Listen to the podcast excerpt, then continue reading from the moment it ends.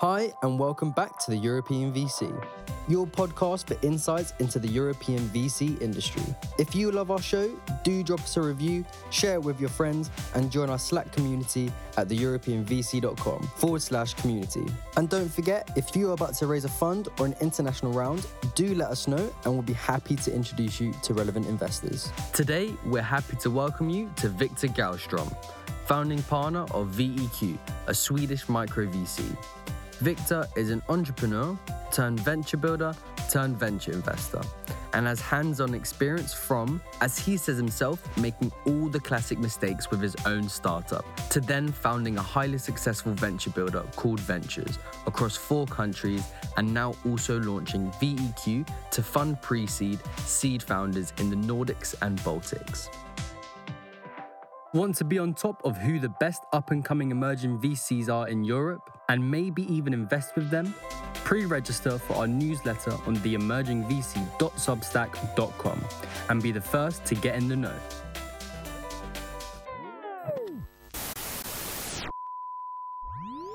Hi, Viktor. Welcome to yet another episode of EUVC. How is everything? Hi, guys. Happy to be here. I'm all good here in Stockholm.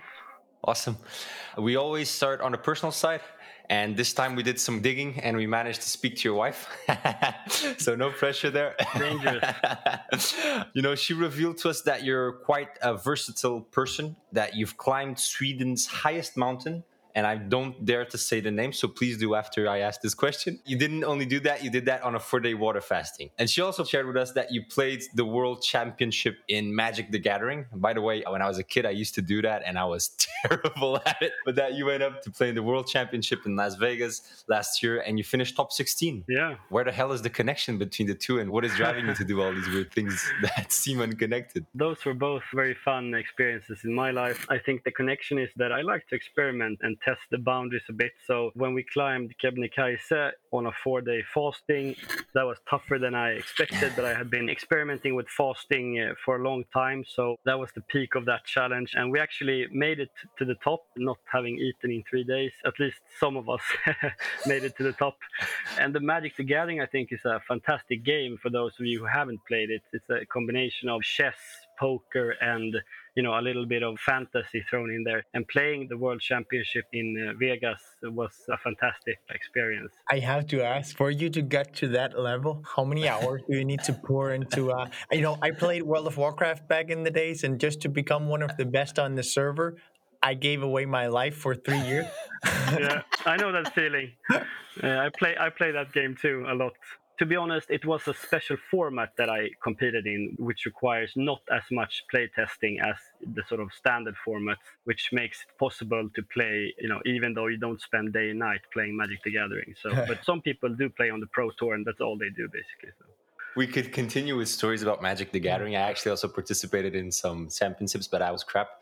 so let's not go there. you know, we'll be talking about your journey, and your journey is really interesting because it's a journey from venture builder to venture investor. Share with our audience the inception story of VNTRS and give us a quick rundown of what you guys are doing on that side. And then later on, we'll deep dive into the more recent developments. So, uh, I mean, quick intro to me. I'm an engineer in, you know, education wise, not programming engineer though, but quite a broad sort of educational background. I, I worked as a management consultant in Stockholm and London for five, six years, did, you know, strategy, commercial due diligence processes. And you're an industrial engineer, right?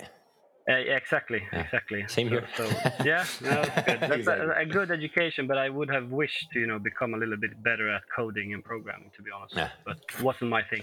It's happy that I'm a finance major, so I don't know shit. yeah, that's another way to do it. No, but I got tired of the sort of corporate world, and I really wanted to, you know, test my wings as an entrepreneur. So I founded a company together with a friend, and we failed, you know, miserably. We did all the errors you could do in the book, not having a business model in place, not having tested the product with the users, and you know all the things you can do uh, wrong. We did. So after that, we built VNTRS, which is a venture studio where we had a vision to help entrepreneurs to realize their digital ideas and products. And we had the business model from the start that we take equity as part of the payment instead of cash to actually build a portfolio of companies. So we did that for five years. VNTRS now is still a, a great company expanding. I'm not going to reveal too much here, but we are already in the Baltics and are coming to new cities uh, within short. So and then, as a natural follow on to that, this June actually, I took the initiative to found our investment company called VEQ, VEQ. And I guess we'll come more into that in a bit. Uh, definitely. Let me start with a question that uh, it's partially stolen from one of your partners, Maria Bergston. I hope I'm saying that right. Yeah, yeah. Why the hell does an entrepreneur go into the venture building business and doesn't try to set up a new venture, right? You had that learning. What drove you to go that route? To be honest, I think that I with my background, I am and I'm a very you know social and emotional person who likes to connect with other people. So with my background also from the strategy consulting and mm-hmm. uh, that part, I was better at actually being a coach and a strategic level than actually being a product company builder. And I had always dreamed, you know, of becoming an investor as well. So for me, that was a way with less friction, to be honest, and uh, my dream. So that's why I yeah. followed yeah. that path. Yeah. That's the transition from being entrepreneur to venture builder. How about then from going from the venture builder business and being in that role to the investor uh, role? For me, that was a natural next step as well. The main reason being, you know, we'll maybe come more into that, but the reason why we started VEQ because we saw that now we had our portfolio of very early stage tech startups, and they needed extra funding. And you know, instead of giving all those opportunities away to other VCs, the rational and logical thing to do was to actually start our own investment company. So that's probably why I took that step as well on the venture builder side here just to make sure everyone understands you know there's several models out there from building them in-house with dedicated teams to finding companies that already exist and running them through an accelerator program. You know there's so many different models out there or even you know mm. building for corporates. I've also seen that a lot. What's your model? Describe it a bit so we understand. Totally agree. There's so many ways to do that. Some i think are better than others. I met a company just the other day who had a venture studio holding you know 65% of the shares in the company and that's very hard to invest into because you don't have the knowledge and the incentive in the company. Those kind of models, I think, are not viable. How we have done it, VNTRS, is to partner up with entrepreneurs quite early, invest together with other investors, angels mostly, in maybe the first or the second, you know, financing round the company ever ever do. Mm-hmm. We invest cash alongside the other investors, but then you know the week after we invoice it back and instead the company gets a pool of a thousand hours that they can use with all our resources and help build the product and the company. And so it's a sort of cash neutral way.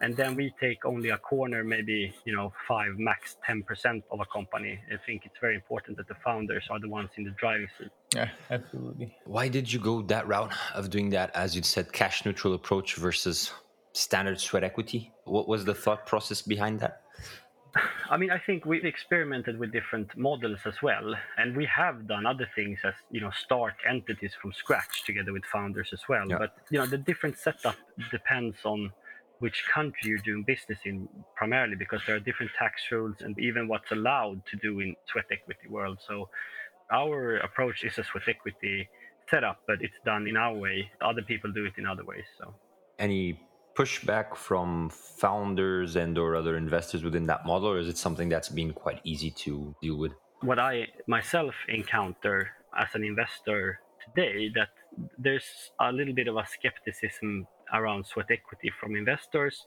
mainly due to the reason that you want the competence and the knowledge to be part of the company you're investing in. So there's definitely issues there and the way we have worked around that to actually add value to other investors is that once we have invested with VNTRS in our sweat equity model, we have initiated a process to start uh, helping the company build their own tech team, recruit the best CTO if they don't have one, and help them to stand on their own legs. And this is very important for us. I mean, we in VNTRS, you know, we want to build multiple successful tech startups, and we can't be a part of those teams if we're going to be able to do that. They have to be able to stand up by themselves. You know. You being on both sides, I'm thinking you must have some good experience as to what should VCs make sure of when they're investing in startups that are originated from a venture builder? And how would you go about diligencing it and so on? That's a good question. I think that, you know, first of all, there's venture builders and there's venture builders.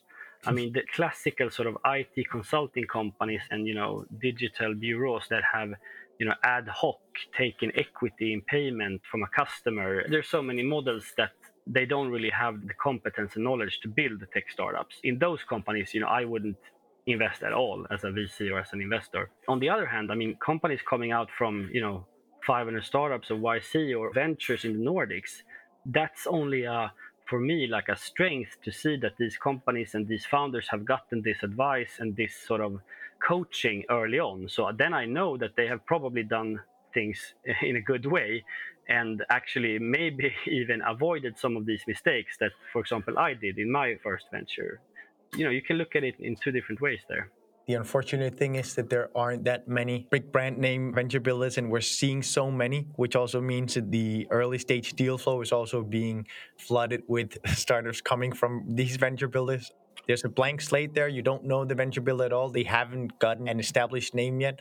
What kind of questions would you ask to the founders, and what would you look for? I would definitely make sure that the founders have built a team that understands what the venture builder has done that can take over that knowledge about the product, the tech stack, everything about it into the company. I would make sure that the venture builder does not hold, you know, any more than maximum 10% of the companies to make sure that the founders are actually you know, incentivized and can, despite dilution in coming rounds, you know, maintain a healthy share of the company. And then definitely do a due diligence on the work that the venture builder has done, uh, whether it be a tech diligence or other stuff.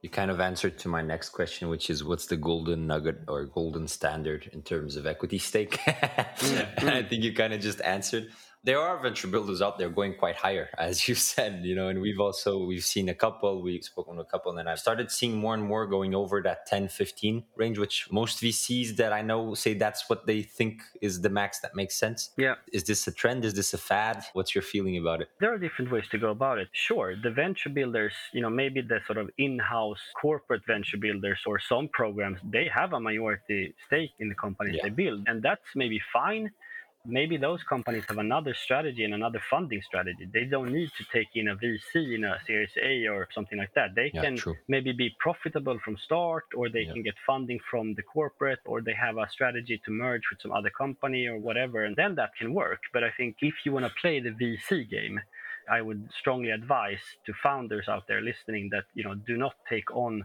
a venture builder that has a significant share of your cap table because that would create problems in later stages. Absolutely. The second topic I think is interesting is if you as a founder then decide, okay, I'm going to give away, uh, not give away, but we can seed 5, 10%, whatever that number is, mm. what to expect. And you also hinted to that, you know, some partners that don't really understand what venture is and then taking these 5% uh, a bit mm. blindly. Mm. So, how should founders as well diligence the venture builders? It's very important that you agree from the start and have that sort of full day workshop on expectations, not only in terms of scope of the product you're building or whatever, but also on how should we work together? What are the you know premises for this collaboration and what's the long-term plan? In our case, we have only used sort of a straight exchange of hours for equity in cash. So it would be as any other customer. I think it's not healthy either when venture builders say that we will build your product for 5% mm hmm no matter what it takes to build your product. And then the founders doesn't you know have to worry at all about how much time and resources and hours they spend on this because then they build stuff that are not going to be the MVP features or the most important features of the product. So yeah. having a balance where they have to prioritize and actually pay a little bit for each hour used that's i think a model that also forces companies to build the best and most important features in the product. Based on your experience, what should venture builders think of when partnering with VCs? Okay, good question. I think for most venture builders, when they feel that they've succeeded with a company is when they've managed to get the company to the next stage and when someone else sort of takes over the torch and carries the company further and that's normally a VC in a seed, late seed, or a Series A round. I think as a venture builder, it's very important to build connections with investors in your region, arrange events. I mean, with VNTRS, we've had these yearly mingles where we invited the whole sort of venture capital Stockholm to our office. Uh, we have a nice terrace there. We have mingles, and you know, also appreciated by the VCs because they get to see a lot of companies, you know, showcased at the same time. Uh, you know, a very efficient deal sourcing methodology for VCs. So build that relationship.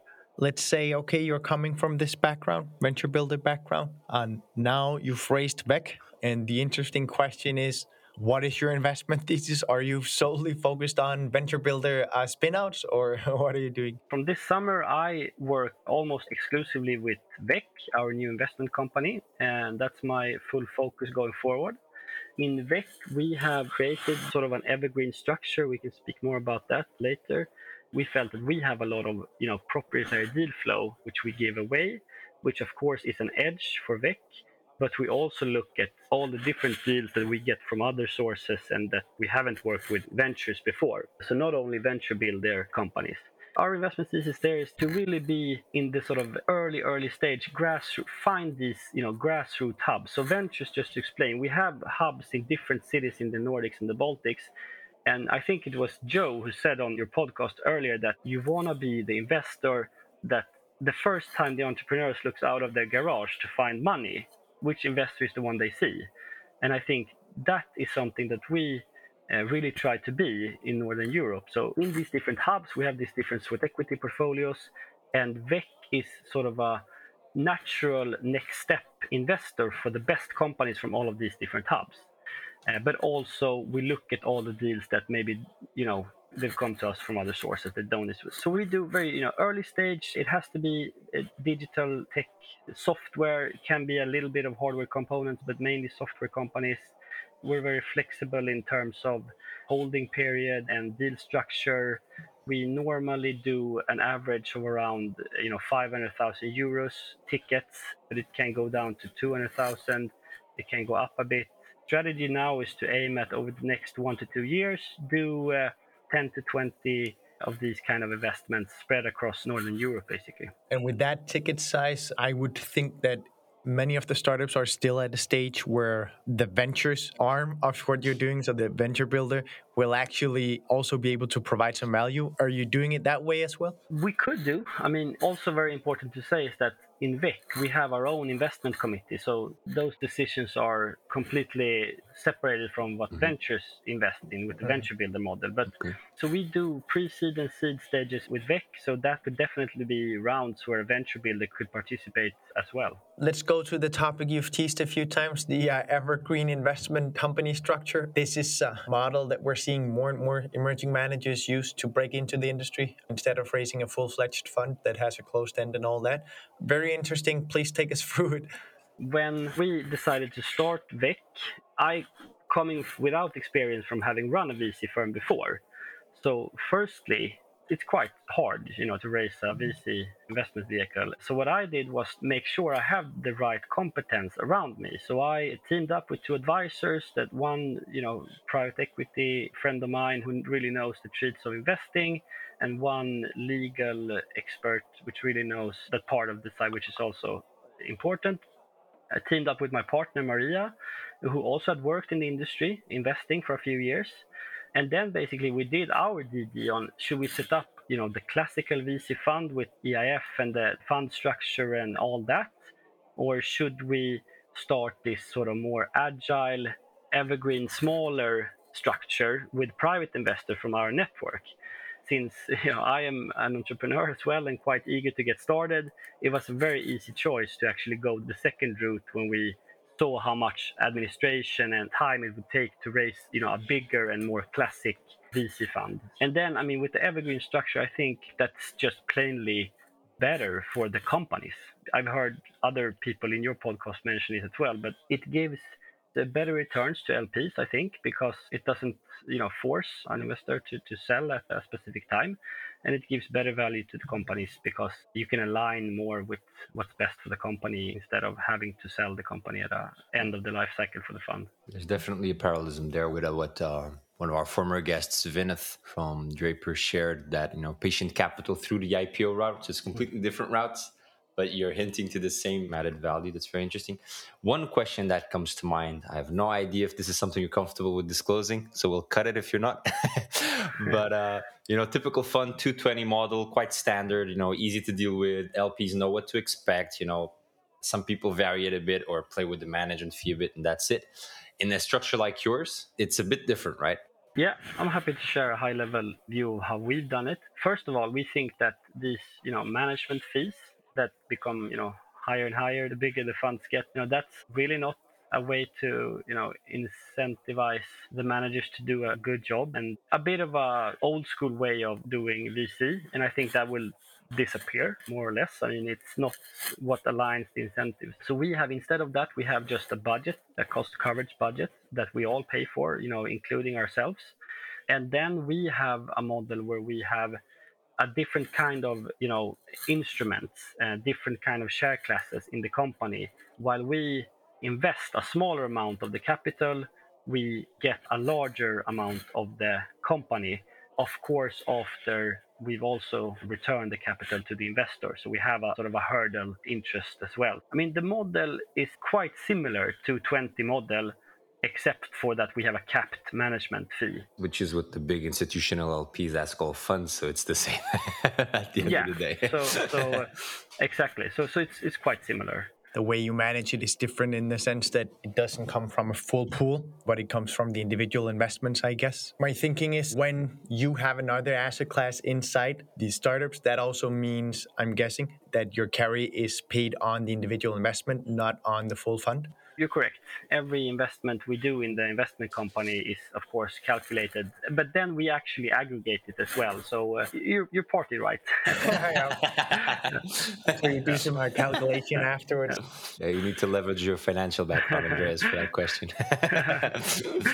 How about uh, distributions? So when are you allowed to take money out and so on? Yeah, so we have a policy that at exits we uh, distribute the money back to shareholders. Also, we have a um, policy that when we need more capital, we ask the shareholders to contribute and draw down that capital. And of course, if there's one shareholder that doesn't want to contribute, then another shareholder can take their pro rata instead, or, or if we need, we could definitely bring another shareholder in, another LP or investor into the company. So, how are those decisions governed? What are the investors committed to doing and really have a hard time getting out of? And to what extent can you, as a management company or as the managers of the investment company, say, ah, okay, we want to take in five new investors? First of all, what's really important to say, I think also why we chose this structure is that to actually, you know, make business with people that you really trust and are close to and you have a personal relationship to, I think that is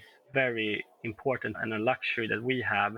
So I really trust and know all of our shareholders in VEQ, which feels very good. So we have a very, you know, open discussion and transparent. And to answer your question, I mean, what we all have agreed on is basically a sort of a, a 10 year horizon that we're going to try to stick into this. Then what happens after that, you know, we, we'll see.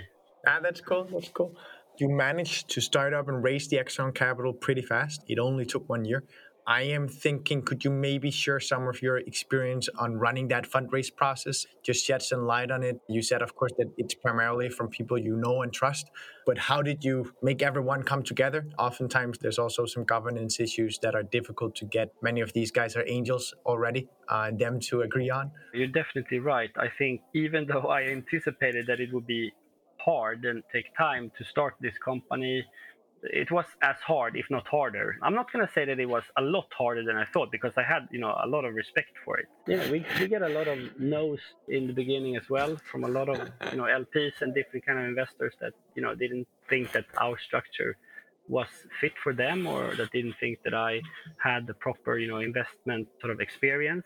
Also, I think one thing that really made this possible for us was that we chose to do it in this smaller and private environment and not aim for starting the EIF fund straight away. And I think, to be honest, that's probably not something that I will want to do. I would want to continue to work in a more sort of agile evergreen. Maybe who knows? Maybe the big um, institutional LPs might come around and change what they invest in as well. Uh, no, so I mean, a lot of hard work really to make the right strategic decisions in how to set up the structure, connect yourself with people around you that have the experience that you lack. So if you're an emerging manager and, and, don't have tons of experience, you need to find those people that do and that can advise you. So that's what I did. I have one question, Viktor. We're getting towards the end here, so I'll be quick. But you said you had received a lot of no's. I'm curious, how would you say that you should handle a no? In many cases, you'd say that a commitment to a fund is such a big commitment that if you don't get a resounding yes the first time you speak to them, or can really see that they're interested, then just drop it. Don't try and argue. To get a yes, you have to build a relation with a person, an investor to go around and ask for money the first thing you do maybe isn't the smartest thing either. So to try to build relations with these different LPs or investors and create a long-term relationship, I think that's the best way to get them to trust you and invest in you. I think we did that mistake in the beginning to, you know, maybe not do that. You just have to stay positive and it's a grind, you know. So I'm quite a, you know, positive and happy person normally. So I just tried to, you know, okay, thank you, fully understand, wish you all the best of luck, and let's keep in touch and just take a no and you know call the next one. Yeah, yeah, yeah. Okay, Viktor. As you know, we love to end the episodes with a quick fire round. That's quick answer questions, thirty to sixty seconds each. Are you ready? Ready as I'll ever be. Good to know. First question As an investor and a venture builder, what areas excite you the most that other people don't really care about? I mean, one thing that happened just the other day that I can get excited about is when I see a very well structured tech stack and when a CTO in a company you know takes me through uh, that you know technical architecture and how all the data flows etc i think that's something you know many investors might not think is that exciting but I think that can be beautiful. So I think seeing that where the logic sits, how the data flows, and understand that, you know, even though I'm not a real engineer, I, I think that's that's be- that's beautiful. Yeah, you're an industrial engineer. We're suckers for processes, right? yeah, I guess. I guess. I guess. Second question of the quick fire round: What's the most counterintuitive thing you've learned since starting VEQ? One thing I learned last week, actually, I met a health tech startup. You know, one thing that was very counterintuitive to me was that it's good to have a high variance in your heart rate frequency. That seems very irrational, but the reason is that a low variance correlates with stress. And imagine if you're hunted by a lion on the savannah, you know, your yeah. body has to pump out a lot of blood at exactly yeah. the optimal concentration and frequency to maximize your chances of survival. Nothing can go wrong. And hence, you know, a high frequency when you are not stressed and the heart is relaxed and can pump a little bit like when it suits itself, when it suits the body and the heart. Yeah that was really interesting, I think, and counterintuitive. Little healthcare insights there for our listeners. Keep that variance high. Yeah. Final question What can we expect in the future from Viktor and from VEQ? We will continue to build out our footprint of investments throughout Europe, definitely expand both the team you know, and the capital available to us to be able to continue investing in these pre seed and seed rounds. I think we'll stick around there. If you're listening and think this sounds interesting, don't hesitate to contact me directly you know, no matter if you're a founder, fund manager that we can co-invest with, happy to do that, or an investor that think this is an interesting, um, you know, setup.